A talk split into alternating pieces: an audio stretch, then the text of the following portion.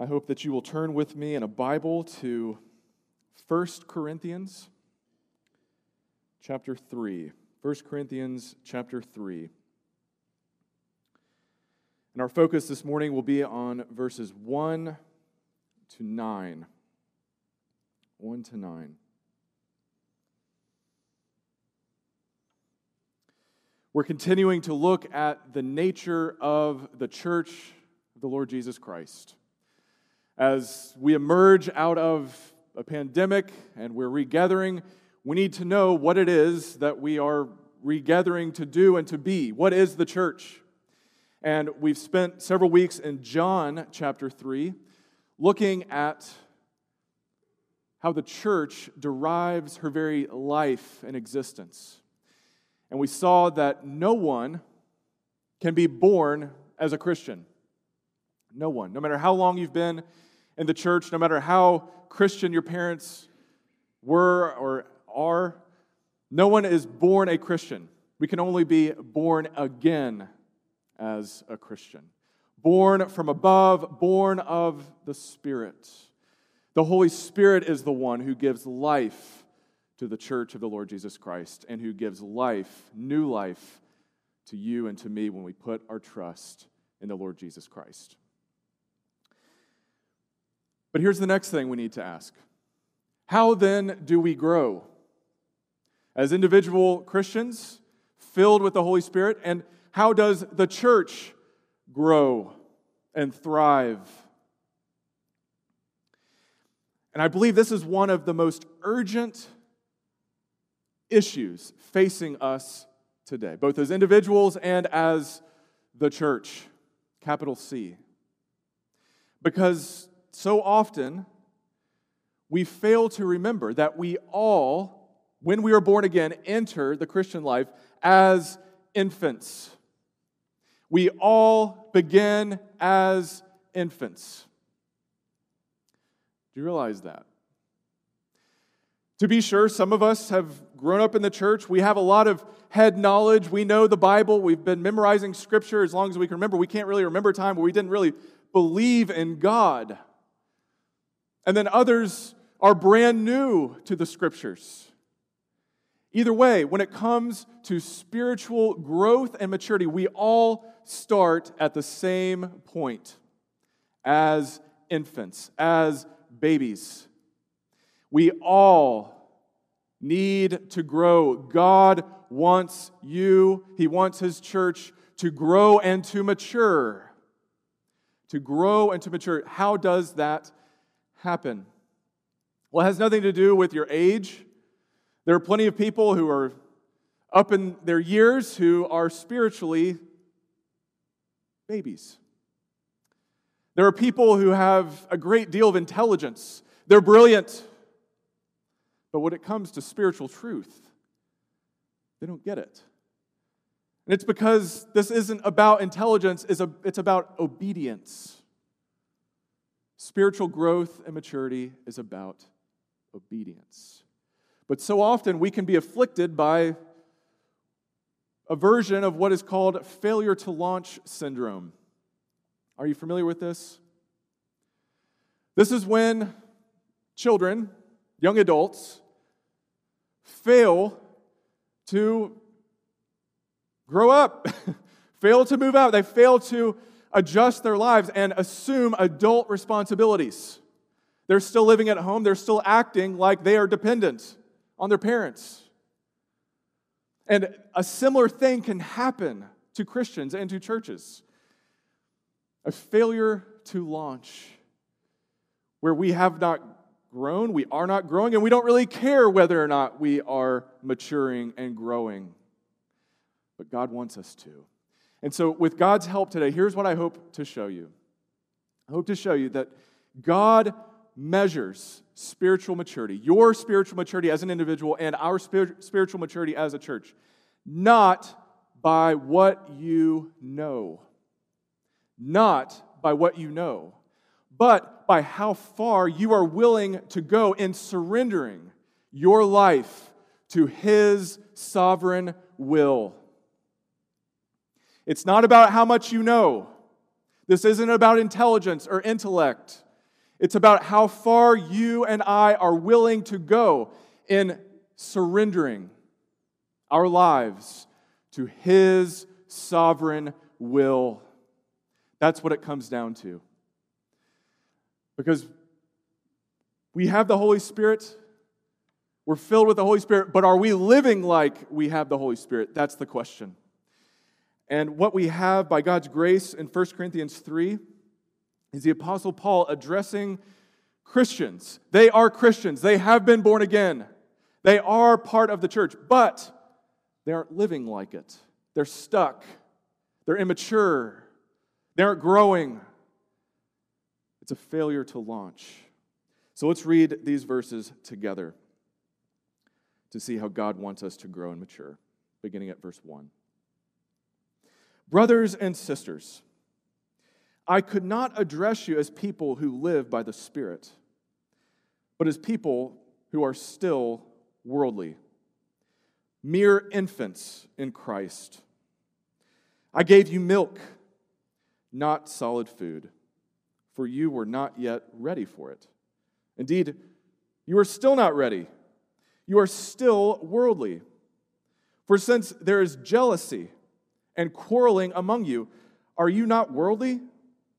Are you not acting like mere humans?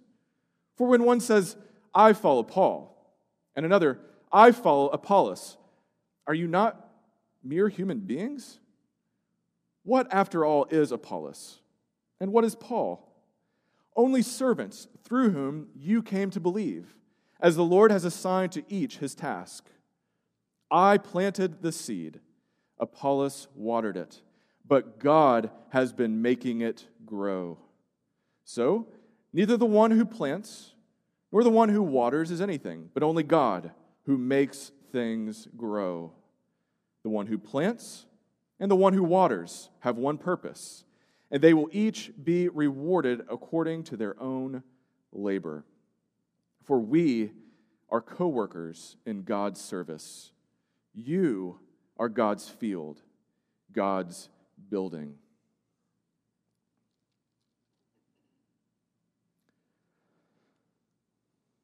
We all start at the same point. We all start as infants, right where the Corinthians are. And there's no fault in that, there's no shame in that.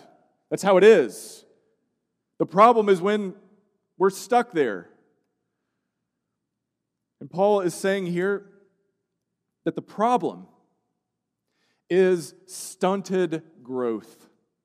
The problem for the Corinthians and for us so often is stunted growth. We've got to be constantly vigilant against this stunted growth. Paul's saying, I would like to be able to address you as spiritual people, but you're still worldly. And the word that he uses for worldly is of the flesh. You're still too human. You've received the very Spirit of God, the Holy Spirit living in you but you're not acting like it, you're not living like it. You're stuck. I wish that I could address you as spiritual people, but you're still in diapers. It's time to grow up. Tabernacle, it's time to grow up. It's time for all of us to grow up. We cannot remain stuck at this point. God wants us to mature. He wants us to mature. And we need to understand why this is such a problem.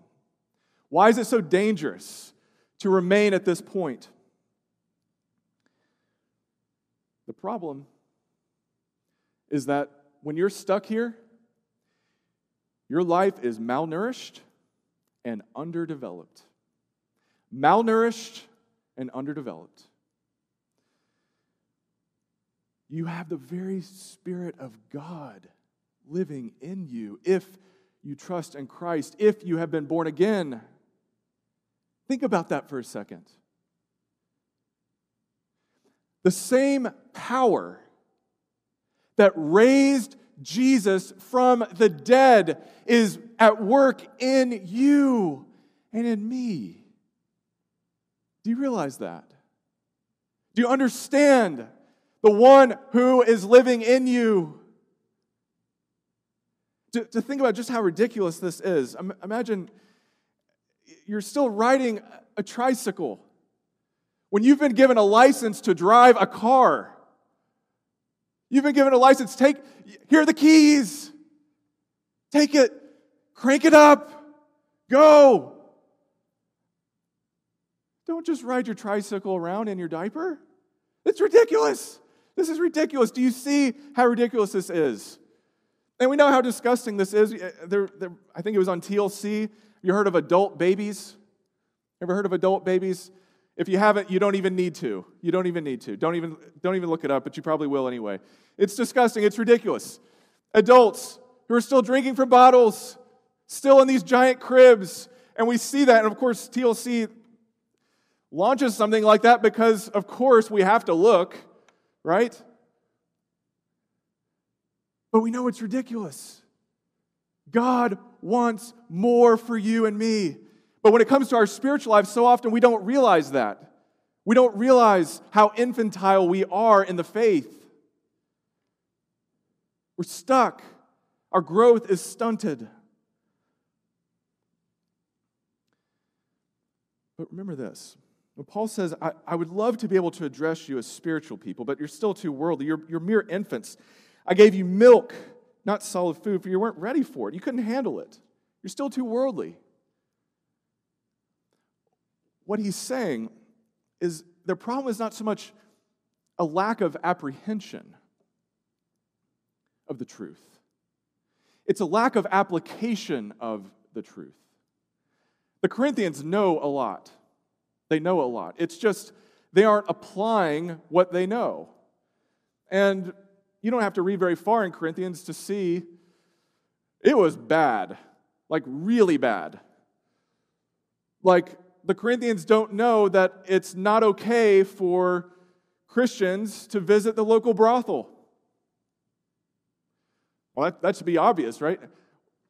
No, for them it wasn't. They're not applying it. They know all about Jesus. They know that He's died on the cross for their sins. They know that He's alive and risen but they're not applying that. Paul told them, but they're not living it. They don't understand that it's not okay to get drunk at the Lord's Supper. Like, really bad. A failure to apply. But this is so important because we may think that what Paul's talking about is some higher level of knowledge. So that, well, if, if you get a PhD in theology, well, you must be spiritually mature because you know so much. You know your systematic theology. You have the Bible memorized from cover to cover. No, no, no. That is not spiritual growth. That is not spiritual maturity. There is only one wisdom. And it all hinges on the person and the work of Jesus Christ. And you can never, ever get beyond this wisdom. Ever. We can never outgrow the cross. But so often we think that we can. Well, I know all about the cross. I know he died for my sins. Let's move on to something more interesting. Oh no. There is only one wisdom, and let's just relish how this wisdom confounds the very greatest of human intelligence.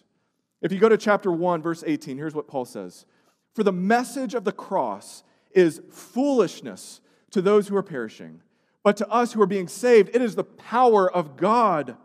For it is written, I will destroy the wisdom of the wise, the intelligence of the intelligent I will frustrate. Where's the wise person? Where is the teacher of the law? Where is the philosopher of this, of this age? Has not God made foolish the wisdom of the world? For since in the wisdom of God, the world through its wisdom did not know him, God was pleased. God was pleased. Underline that. This is what pleases God. This is what God wants. This is what makes God smile through the foolishness of what was preached to save those who believe. Jews demand signs and Greeks look for wisdom. But we preach Christ crucified, a stumbling block to Jews and foolishness to Gentiles. but to those whom God has called, both Jews and Greeks, Christ, the power of God and the wisdom of God. For the foolishness of God is wiser than human wisdom, and the weakness of God is stronger than human strength. It pleased God, since human beings, since, since we fail to acknowledge God as God, it pleased God to intervene, to send his one and only Son, to live the righteous life that you have not lived and will not live, and to have him stand in as your substitute to assume the penalty that you and I deserve. Do you see how foolish this is in the eyes of the world? You're telling me that a Jewish man who died in the first century as a criminal somehow affects me now in 2021? What? And, and you're telling me that this message, this message that I'm proclaiming right now, is God's way to save sinners? That's exactly what I'm saying, and it makes God smile because it overthrows and frustrates human ingenuity, human pride, human arrogance. We can't take any credit for this. And Paul says that when he came to them, in verse 17, he came to preach the gospel not with wisdom and eloquence, lest the cross of Christ be emptied of its power. He says, I'll come, and if you think me a fool for preaching this, I don't care. This is how the gospel derives its power. Some people say, Show me a sign. Show me some miraculous sign. Some say, No, let me think about this. Let, me try to analyze this. Let me try to fit this into an intellectual framework. No. No, this all begins in surrender. Surrendering to this wisdom to say, I could never have concocted something like this. This is all of God, all of Him. And I don't care what the world says about it, this is how I came to be saved. And remember this the same message of Jesus Christ and Him crucified that saves sinners also sanctifies sinners. You never, ever get beyond this. Don't ever think that the cross of Christ is too elementary for you, that it's somehow beneath you, that you've somehow advanced beyond this. Oh no, oh no. This is the gospel. We never get beyond the gospel. Amen? We never get beyond the gospel. But when we try to, when we think we know better, well, this is when we suffer from a failure to launch. This is when we have stunted growth. That's the problem. It's time to grow up. But how does Paul know that this is the problem? Look at verse 3. You are still worldly, for since there is jealousy and quarreling among you, are you not worldly? Are you not acting like mere humans? For when one says, I follow Paul, and another, I follow Apollos, are you not mere human beings? So, the problem is stunted growth. The symptoms are childish strife. Childish strife. Quarreling and jealousy. Picking sides. I'm on Paul's team, I'm on Apollos' team. Now, you probably know who Paul is, but who is Apollos? We're told a little something about him in Acts chapter 18. We're told that after Paul was in the city of Corinth, a thriving commercial Greek city, after he worked there, labored there for 18 months, he left, and we're told that this man, Apollos, came. This is in Acts 18, verse 24. Meanwhile, a Jew named Apollos, a native of Alexandria, came to Ephesus. He was a learned man with a thorough knowledge of the scriptures, literally mighty in the scriptures. He had been instructed in the way of the Lord, and he spoke with great fervor and taught about Jesus accurately, though he knew only the baptism of John. And so, evidently, after Paul leaves, Apollos arrives, and some Corinthians are saying, well, you know, I'm glad Paul came and everything. Like, we needed to get the gospel, but wow, this Apollos, you ought to hear him in the pulpit. Wow. I, I want to tune into him every week. This guy is eloquent. He's got great illustrations. He's so creative. Wow. I'm on his team. I want him to come back. He's got my vote. And then others say, no, no, no. Paul came first. I think we should stick with him. Childish strife. And how do we know when this same problem afflicts you and me and this church? It's very simple. Two words personalities and preferences. Personalities and preferences. This is what it all comes down to. When God's people start arguing about personalities and preferences, this is when our growth is stunted. This is when we are failing to mature as God wants us to mature. Personalities and preferences.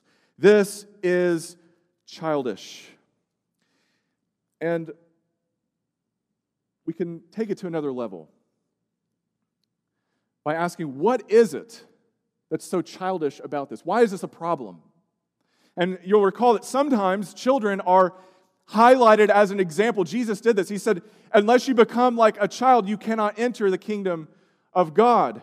But what he means is that unless you come in a helpless way, unless you are totally dependent upon your heavenly Father, you don't know the first thing about the kingdom. But the scriptures also point out some problems with childishness.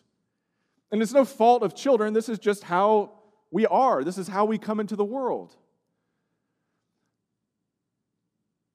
But when you find childish strife, and you find conflicts over personalities and preferences, what you'll see is instability. Children are generally unstable in this sense. They lack self control. They lack self control. They're victims of their mood, whatever it happens to be, victims of their circumstances. You give them a toy, they're happy. You take the toy away, they cry. Instability. And also an excessiveness.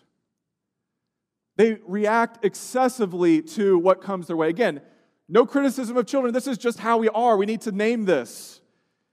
Excessive reactions, overreactions. Again, just notice how children can change on a dime.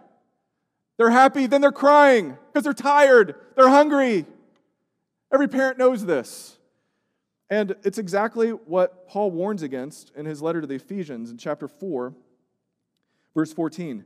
Then we will no longer be infants tossed back and forth by the waves, and blown here and there by every wind of teaching, and by the cunning and craftiness of people in their deceitful scheming. Instability. Is there stability in your life? Or if you're honest with yourself, you say, well, you take this out of my life, afflict me with this trial, I don't know how I might react. Lack of self control, excessiveness. There's also gullibility. Gullibility. You can convince children of just about anything if you present it in just the right way. No criticism of children, this is how it is. And God doesn't want his people to be gullible to be tossed here and there. One preacher says this, another preacher says that. We go here and there, whatever happens to be the fad at any given time. Gullibility. An inability to, to test, to sift, to say that's false, that's true, to test the spirits, to say that's of God, that's not. Gullibility. And along with this gullibility, you know, there's also kind of a, a dislike of learning. The child who starts piano lessons wants to be able to play the full music. They, they want to play at the highest level. But anyone who's learned to play an instrument knows it is slow growth. Slow growth. It is diligence, repetition. So, also in our spiritual lives, we want to be a full blown, mature Christian. It doesn't work like that. God forms Christians, mature, growing Christians, moment by moment. One work of the Spirit after another, teaching you this lesson and that lesson, impressing this truth upon your heart and then that truth, teaching you on the mountaintop and teaching you in the valley through the twists and the turns of life, slowly but surely Oh, but in our gullibility, we want it now, don't we? That's not God's way, like it or not. And then with children, there's also this love for novelty. Apollos is new. He's slick. He's eloquent. We like that. And so also children are drawn to whatever glimmers, whatever is brightest. Whatever the new is, never mind if it's good or bad, it's just new, and we like that. Consequently, children are subject to showmanship, and immature Christians are subject to showmanship. The better the show, the better the entertainment, the more they'll come. God wants more for you. Now, does God use entertainment? Does God use showmanship? Absolutely. Absolutely, He does. But he doesn't want that to be the mark of the entirety of your discipleship. He may use that initially, sure. But we cannot afford to just be tossed here and there based on whatever happens to be new and flashy and sexy. He wants more for us. Those are the symptoms a childish strife. So, what is the remedy? Look at verse 5. What, after all, is Apollos? And what is Paul? Only servants through whom you came to believe, as the Lord has assigned to each his task. The remedy is total surrender to God's will. Total surrender to God's will. Whatever he says, we will do. Wherever he says to go, we will go. And your spiritual maturity, your spiritual growth will not be determined by how much you know, but by how far you are willing to go in obedience to his command, to what he has already said, to what he has already revealed, not to attain some new knowledge, but to immerse yourself in what he's already said and what he's already done. Total surrender. Notice he says, What, after all, is Apollos? What is Paul? Not who is Apollos or who is Paul. Because what he's pointing out is that they're servants. And what he's guarding against here is an overemphasis on God's servants, on leaders in the church, and an underemphasis on God's leaders. Making too much of them and making too little of them. How might we make too little of them?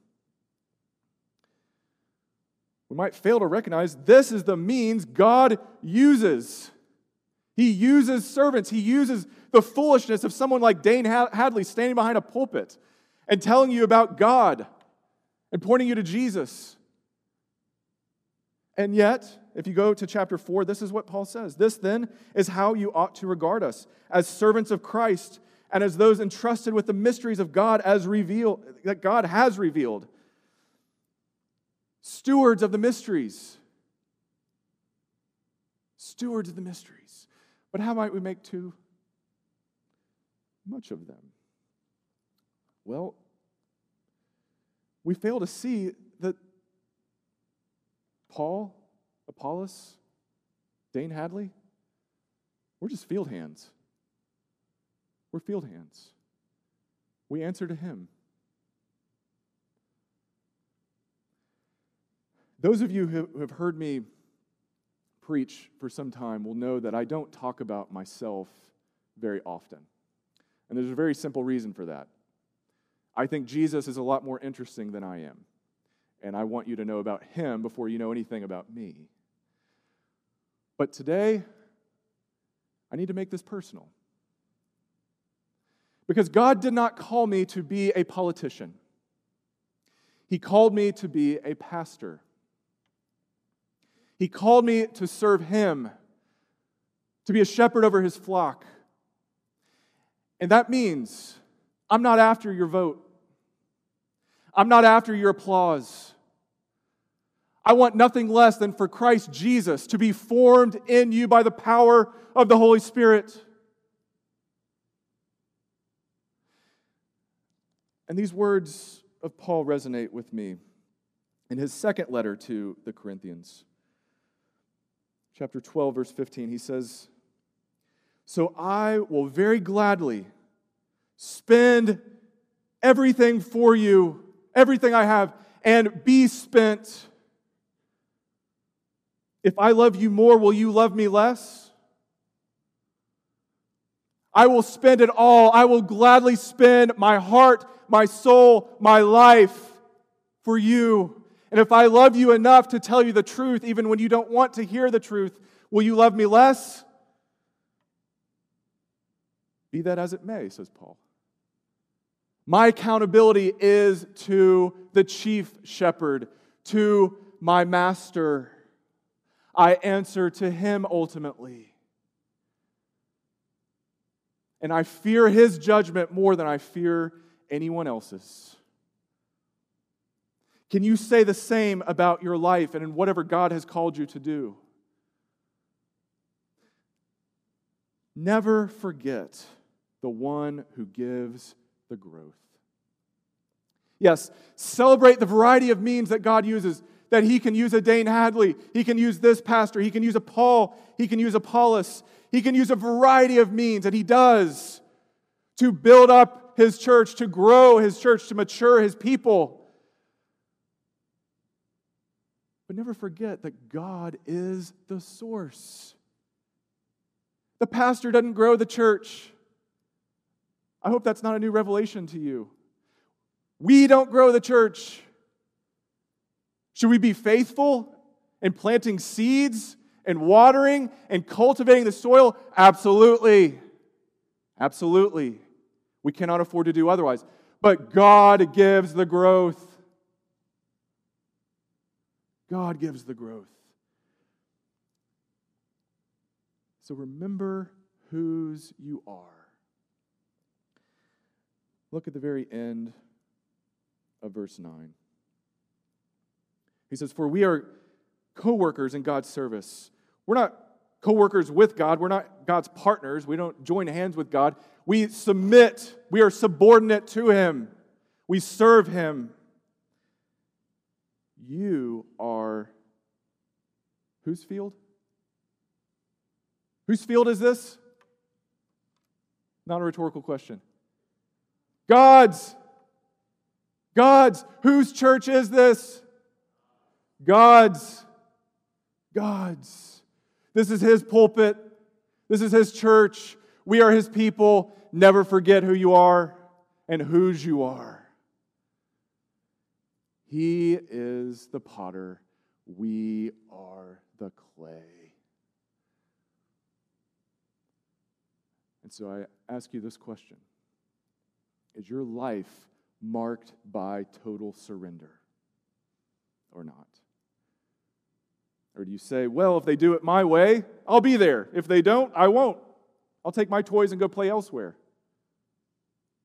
Or is your life marked by surrender? God's will be done, not mine. I have an opinion, I have preferences. Yes, I'm, I'm only human, but I'm not just a human. I have the Holy Spirit, and I want to follow what the Spirit says before I listen to what I say or what I think or what someone else says. God will not measure your maturity, your spiritual maturity, by your age, by how long you've been in the church, by how much of the Bible you've memorized. It's not about anything you know.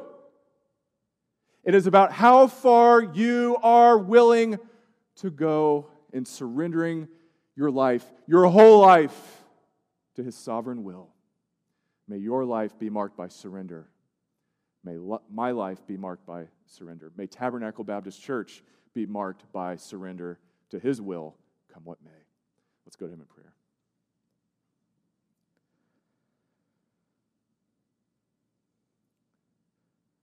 Lord, your word is so clear, sometimes even painfully clear, sometimes even terribly clear. And we acknowledge that we cannot fulfill it on our own.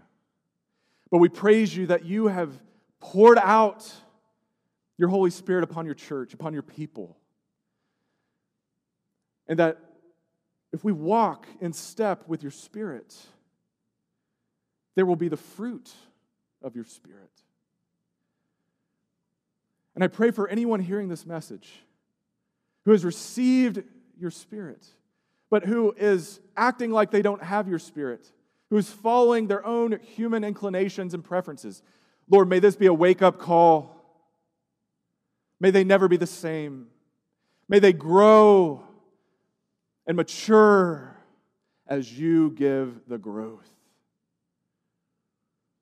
And Lord, for anyone here who has yet to surrender to the Lordship of Jesus Christ for the very first time, to trust that what Jesus did on the cross is fully sufficient to cover their sins.